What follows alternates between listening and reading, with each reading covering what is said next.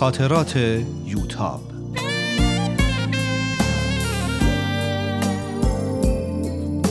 اثری از روحیه فنایان.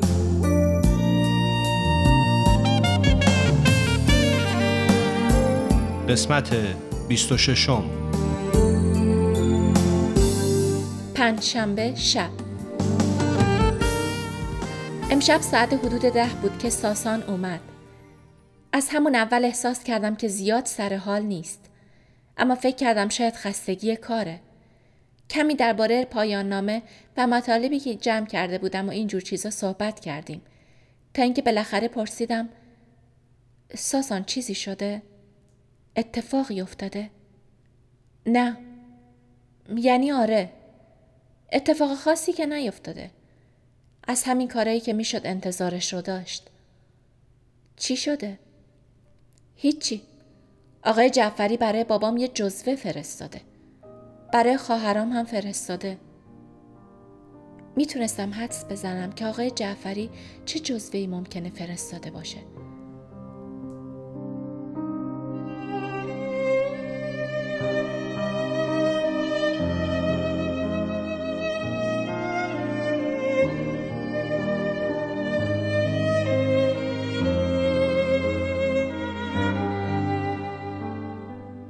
درباره دیانت بهاییه؟ نه در رد دیانت بهایی. از اینکه می‌دیدم آتیش کینه آقای جعفری هنوز خاموش نشده خیلی ناراحت شده بودم. اما سعی کردم به روی خودم نیارم. از این ردیه ها زیاده. جواب ماها رو که نمی‌ذارن چاپ بشه. هر چی دلشون می‌خواد میگن دیگه. واقعا بعضی کارا خارج از حد درک منه. من نمی‌فهمم این کاره یعنی چی خود جزوه که پر از مطالب بی ربطه. تازه آقای جعفری هم یه یادداشت روش گذاشته و خودش هم کلی چرت و پرت به مطالب جزوه اضافه کرده. حالا کدوم جزوه هست؟ ساسان نگاهی به من کرد و اومد چیزی بگه. اما سرش رو تکون داد و ساکت شد. نگران نباش. من چند تا از اینا رو خوندم. کدومشه؟ ساسان در جواب رفت از داخل ماشین جزوه ای رو آورد و به دستم داد. اسمش این بود. امشی به حشرات بهایی. چند لحظه از شدت ناراحتی موندم که چی بگم. خیلی توهین آمیز بود. دلم از این همه بی انصافی به درد اومده بود. مامان و بابا و سهراب اون طرف سالن تلویزیون تماشا می‌کردن و متوجه شدن که ساسان کتابی رو برای من آورد. اما سوالی نکردن. حتما فکر کردن درباره پایان نامه است. اینو حاج آقا به من داد. گفت بخونش. ببین داری دنبال کیا میری. منم جواب دادم شما ببینید دارین به حرف کیا گوش می‌کنین. خوشبختانه این آقای جعفری رو بابام بهتر از هر کس دیگه ای می‌شناسه. اینو خوندی؟ آره از سر تا ته. از اسمش پیداست که چجور کتابیه. اما خوندمش. لازم نیست که آدم خیلی در مورد دین شما مطالعه داشته باشه که بفهمه این کتاب ارزش خوندن نداره. آخه آقای جعفری چرا باید اینقدر از من کینه داشته باشه؟ تو که گفتی مسئله سمیه قبل از آشنایید با من منتفی شده بود. اصولا اخلاقش همین طوریه. خودش رو معاون خدا و مسئول بهشت و جهنم همه می‌دونه. فکر کنم از یه جایی فهمیده که پریشب خواهرام اومدن خونتون. خواسته یه جور تلافی کنه. یعنی حاج آقا این حرفا رو باور می‌کنه؟ پدر من مذهبی و متعصب هست اما اونقدر هم ساده نیست. خودش هم دل خوشی از آقای جعفری نداره. بیشتر می‌خواد منو اذیت کنه. از این دلخوره که چرا نمی‌تونه منو مثل بقیه رو انگشتاش بچرخونه و به هر کاری که می‌خواد وادار کنه. این یه مسئله کهنه است بین من و پدرم. یعنی همینجوری هم باید باقی بمونه؟ هیچ راهی برای حلش نیست؟ راه حلش اینه که روپوشم و در بیارم و ریش بذارم. برم در حجره رو جارو کنم. یه دونه از این چیزا چیه؟ تسبیح هم دستم بگیرم و هی بچرخونم و زیر لبم یه چیزایی بگم که سینای غلیزی داشته باشه. از حرفاش خندم گرفته بود. این هم که تو فکر می‌کنی نیست. نمی‌دونی شب خواستگاری با چه افتخاری از آقای دکتر حرف می‌زد. به خاطر همین خیلی ازش خوشم اومد. می‌دونستی خیلی شبیه پدرتی؟ آره همه بهم میگن. به نظرم پدرت از اینکه دکتری و شاگرد حجرش نشدی خیلی هم خوشحاله. اما به نظرم تو خودت رو کنار می‌کشی و نمی‌ذاری بهت نزدیک بشه. می‌خوای دلش رو به دست بیارم که به ازدواج ما راضی بشه؟ فقط این نیست. درسته که مثل هم فکر نمی کنین اما بالاخره پدرته. همدیگر رو که دوست دارین درسته؟ فقط با لبخند به من نگاه می‌کرد. اگه غیر از این باشه تعجب آوره. چرا همش باید در حالت دلخوری و کدورت باشین؟ حتی تو فرودگاه هم درست بغلش نکردی. خیلی رسمی و سرد بودین. من نمی‌تونم همه چیزایی رو که بین ما گذشته برات تعریف کنم. خیلی چیزا هست که بین ما فاصله میندازه. خب همشون رو فراموش کن. چه فایده ای داره خاطرات گذشته رو کش دادن؟ به این راحتی ها که تو میگیم نیست. چیزایی هست که خودتم اگه می‌تونستی نمی‌تونستی ازش بگذری. من شاید. اما تو می‌دونم که خیلی عاقل تری پدرم یه بار نصیحتم کرد که ببخشم تا خودم آروم بشم. تو هم ببخش تا خودت آرومتر و شادتر باشی. نمی‌دونی اون شب که با خواهرات اومده بودین چه آرامش و نشاطی توی چهرت بود. چرا اینو از خودت دریغ می‌کنی؟ در اینجا پدر با یه سینی چای به طرف ما اومد. سریال تموم شده بود و تلویزیون رو خاموش کرده بودن. بلند شدم که سینی رو بگیرم اما پدر نذاشت. سهرابم اومد و کنار من نشست. باز هم بحث سهراب آباد بود؟ سهراب اسم پروژه منو گذاشته سهراب آباد.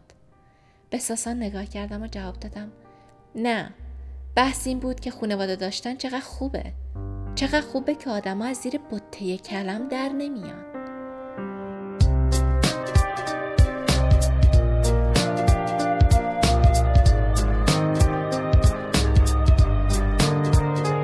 جمعه هفته تیر.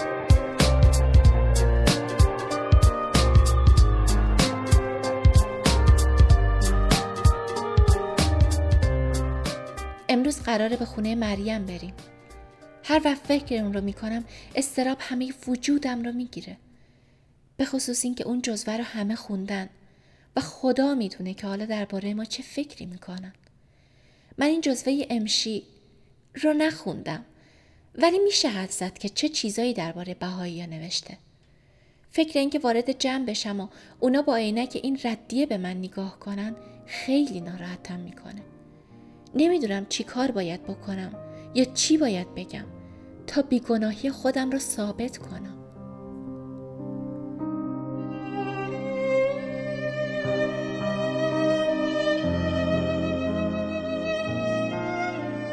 باز هم جمعه صبح.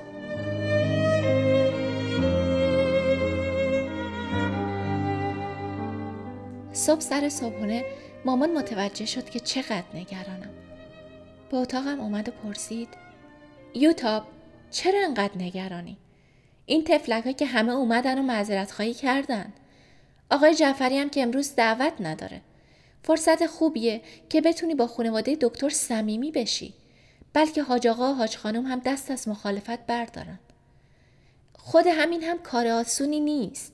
تازه آقای جعفری هم مرتب داره کاری می‌کنه که اونا رو نسبت به من بدبین کنه. نگران نباش. اونا آقای جعفری رو بهتر از تو می‌شناسن. می‌دونن چقدر میشه به حرفاش اعتماد کرد. مسئله این نیست. مسئله اینه که برای حاج آقا خواهرای ساسان ردیه فرستاده. حالا خدا می‌دونه اونا درباره ماها چه فکری می‌کنن و امروز چه برخوردی با ما دارن. ردیه فرستاده؟ خب فرستاده باشه. اونم نفرسته توی کتاب فروشی کتابخونه پر از این کتابا. مگه اونا باید هرچی توی ردیه نوشته رو باور کنن؟ تو که هستی. می‌تونن هرچی بخوان از خودت بپرسن. به شرطی که مثل بقیه ردیه ها اونا رو از هر جور نشست و برخواستی با بهایی ها نترسونده باشه. انقدر نگران نباش. اینا دیگه چند ماه با ماه رفت و آمد دارن و ماها رو می‌شناسن. دیگه انقدرام خوشباور نیستن. نمی‌دونم. خدا کنه. ببین یوتاب اصلا نگران نباش که اونا چی فکر می‌کنن یا چی تو ذهنشون هست. تو همونی باش که هستی. حقیقت همینه. تو که نمی‌تونی مسئول تصورات غلط یا خوشباوری های دیگران باشی. حرفه مامان خیلی به هم دلگرمی می‌داد. فقط نمی‌دونم برای ظهر چی باید بپوشم. یاد پیامکی افتادم که سهراب یه بار واسم خوند. یه سوال هست که دخترها رو تا آخرین لحظه عمر رها نمی‌کنه. حالا چی بپوشم؟ اونطوری که مریم اشاره می‌کرد بهتر یک مقنعه و یه روپوش مشکی گشاد پیدا کنم. فکر پوشیدن چنین لباسی هم احساس بدی به من میده.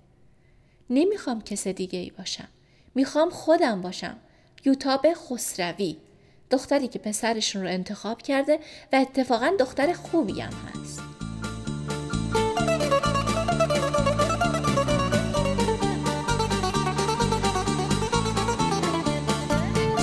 جمعه شب. باورم نمیشه. هر چی فکر می‌کنم باورم نمیشه. بذار همه اتفاقات از اول بنویسم. شاید بتونم همه چی رو تو ذهنم مرتب کنم و بفهمم. امروز ساسم مثل همیشه که به این مهمونی ها میریم خیلی گرفته و تو خودش بود. در طول راه با من و سهراب یک کلمه هم حرف نزد. همین که وارد مهمونی شدیم متوجه قیافه های درهم شدیم. مریم با گرمی منو بغل کرد و بوسید. اما مریم هم مریم همیشگی نبود. خواهرها مرتب به آشپزخونه می‌رفتن و تا مدت ها نمی اومدن. وقتی هم می نشستن آروم آروم با همدیگه صحبت می کردن. منم برای خودم مونده بودم که چیکار کنم. سهرابم اون طرف اتاق تنها مونده بود. دلم به حالش میسوخت. اصلا این مهمونی ها رو دوست نداره. اما هر دفعه مامان و بابا مجبورش می‌کنن بیاد. حاج خانم نیومده بود. وقتی از مریم احوالش رو پرسیدم بدون اینکه به من نگاه کنه جواب داد حاج خانم کسالت داشت نتونست بیاد با تلخی احساس کردم بالاخره جزوه آقای جعفری کار خودش رو کرده حالا دیگه به من و سهراب به چشم حشراتی نگاه می‌کنن که ارزش اعتنا کردن هم نداریم حتی ساسان هم مثل همیشه سعی نمی‌کرد رفتار بقیه رو جبران کنه. اونم ساکت و تو فکر بود. حتی یه بار اونم به آشپزخونه صدا کردن و 20 دقیقه اونجا بود. با ناراحتی فکر کردم حالا که فکرشون اینطوریه کاش مهمونی رو هم به هم می زدن. با نگرانی به حاج آقا نگاه کردم. بالای سالن و کنار میز مفصلی که جلوش چیده بودن نشسته بود و کتاب بزرگی رو تو دستش گرفته بود. و گهگاهی چیزی رو از ظرف آجیل بر می داشت و می. خیلی دلم می‌خواست بدونم چه کتابیه و حاج چه چیز رو ممکنه بخونه. فکر می‌کردم نکنی یه ردیه دیگه پیدا کرده. همونطور که نگاش می‌کردم یه دفعه سرش رو بلند کرد و دید که دارم نگاش می‌کنم. احساس کسی رو داشتم که در حال کار خلافی گیر افتاده باشه. قلبم تند و تند می‌زد. پرسید حال ابوی و خانم والدتون چطوره؟ خوبن. سلام دارن خدمتتون. پس چرا امروز تشریف نیاوردن؟ فکر کردم اگه بگم دعوت نبودن زشته. گفتم من و سهراب به اندازه کافی به مریم جون زحمت میدیم. شما بلدی حافظ بخونی؟ انقدر تعجب کرده بودم که فکر کردم اشتباه شنیدم. بله؟ بیا اینجا. از اون دور که نمیشه صحبت کرد. همه ساکت شده بودن. احساس می‌کردم همه دارن به من نگاه می‌کنن. با اینکه صورت ساسان رو نمی‌دیدم اما نگاه خیرش رو روی خودم احساس می‌کردم. به طرف بالای اتاق که با یه پله از بقیه سالن جدا شده و تقریبا خالی بود رفتم. و روی یکی از مبلا نشستم. حاج کتابی رو که در دست داشت به من داد و گفت بخون. دیوان حافظ بود. همین که باز کردم شعر آشنایی اومد. شروع کردم به خوندن. فاش می‌گویم و از گفته خود دلشادم. بنده عشقم و از هر دو جهان آزادم. مثل اینکه هیچ کی تو اون سالان نبود. مثل اینکه کسی نفس هم نمی‌کشید. سعی کردم شعر رو همونطور که پدر همیشه می‌گفت بلند و شمرده و با احساس بخونم. وقتی تموم شد و سرم رو بلند کردم دیدم حاج آقا داره با لبخند به من نگاه می‌کنه. عجیب بود. چیزی از ساسان تون لبخند بود. منم لبخند زدم. خب این شعر رو شما چطوری تعبیر می‌کنی؟ والا اشعار حافظ که همش عرفانیه. اینم فکر می‌کنم درباره عشق الهیه. اومدم ادامه بدم که احساس کردم از این تفسیر من زیاد خوشش نیومد. گفتم ببخشین من زیاد به اشعار حافظ وارد نیستم. پدرم خیلی حافظ را دوست داره. بیشتر شعراش رو حفظه. اگه پدرم بود خوب می‌تونست معنی این شعر رو توضیح بده. ساسان همینطور که به طرف ما میومد گفت تو هم اشتباه معنی نکردی. از شعر پیداست که عرفانیه. حافظ اهل عشق زمینی و یار و شراب واقعی که نبوده. هیچ وقت خودش رو به این چیزا آلوده نمی کرده. ساسان اومده کنار من نشست. حرفاش خیلی به نظرم عجیب اومد. گفتم عشق عرفانی به جای خود اما عشق زمینی هم آلودگی نیست. عشق زمینی هم قشنگه. تجربه که به نظر من بدون اون زندگی آدم کامل نمیشه. ناقص میمونه. یه جورایی حروم میشه. حاج آقا با خوشحالی خندید و گفت مرحبا نباید زندگی رو حرام کرد. ساسان با خشونت جواب داد. تا آدم اسم چی رو بذاره عشق؟ این عشقایی که من می‌بینم ارزش این که توی جک بیان هم ندارن. چه برسه به غزل حافظ؟ حرفای ساسان احساس بدی به من داده بود. از خودم میپرسیدم چرا این حرفا رو می‌زنه. نکن از دوست داشتن من پشیمون شده. ساسان چرا انقدر بدبینی؟ ما چطور می‌تونیم به خودمون اجازه بدیم که درباره احساسات دیگران اینطور راحت قضاوت کنیم؟ چطور می‌تونیم توی قلب مردم بریم و ارزش احساساتشون رو بفهمیم؟ آخه پسر من عقل کله و همه چیز رو بهتر از همه کس می‌فهمه. گیت شده بودم.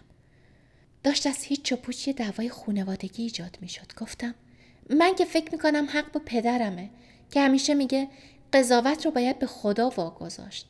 خدا از ما نخواسته که درباره همدیگه قضاوت کنیم. خواسته به هم محبت کنیم. وظیفه ما اینه. قضاوت رو خدا خودش به موقعش انجام میده. با کمال تعجب حاج آقا همه حرفای من رو تایید می‌کرد. حق با پدرتونه. بعد رو کرد به ساسان و گفت حرمت گذاشتن به بزرگترا رو شماها باید از این بهایی یاد بگیرین.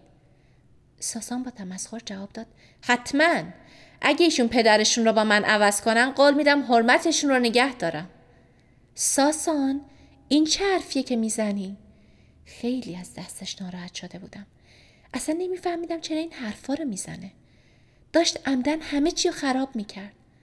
با نامیدی فکر کردم مخصوصا این حرفا رو می‌زنه. تا از دست من خلاص شه. مریم به دادمون رسید. یوتاب جون یه فال برای من می‌گیری؟ فال بگیرم؟ باشه حتما. نیت کن. بقیه جلو اومدن و فال گرفتن. اما نه ساسان نه حاج آقا تا وقت نهار هیچ حرفی نزدن.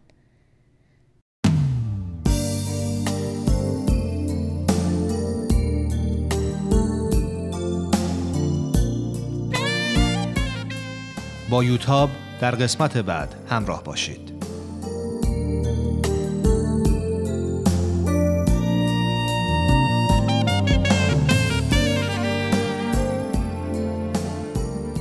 این مجموعه با همکاری تولیدات رسانی پارسی و مؤسسه فرهنگی تصویر رویا تهیه شده است.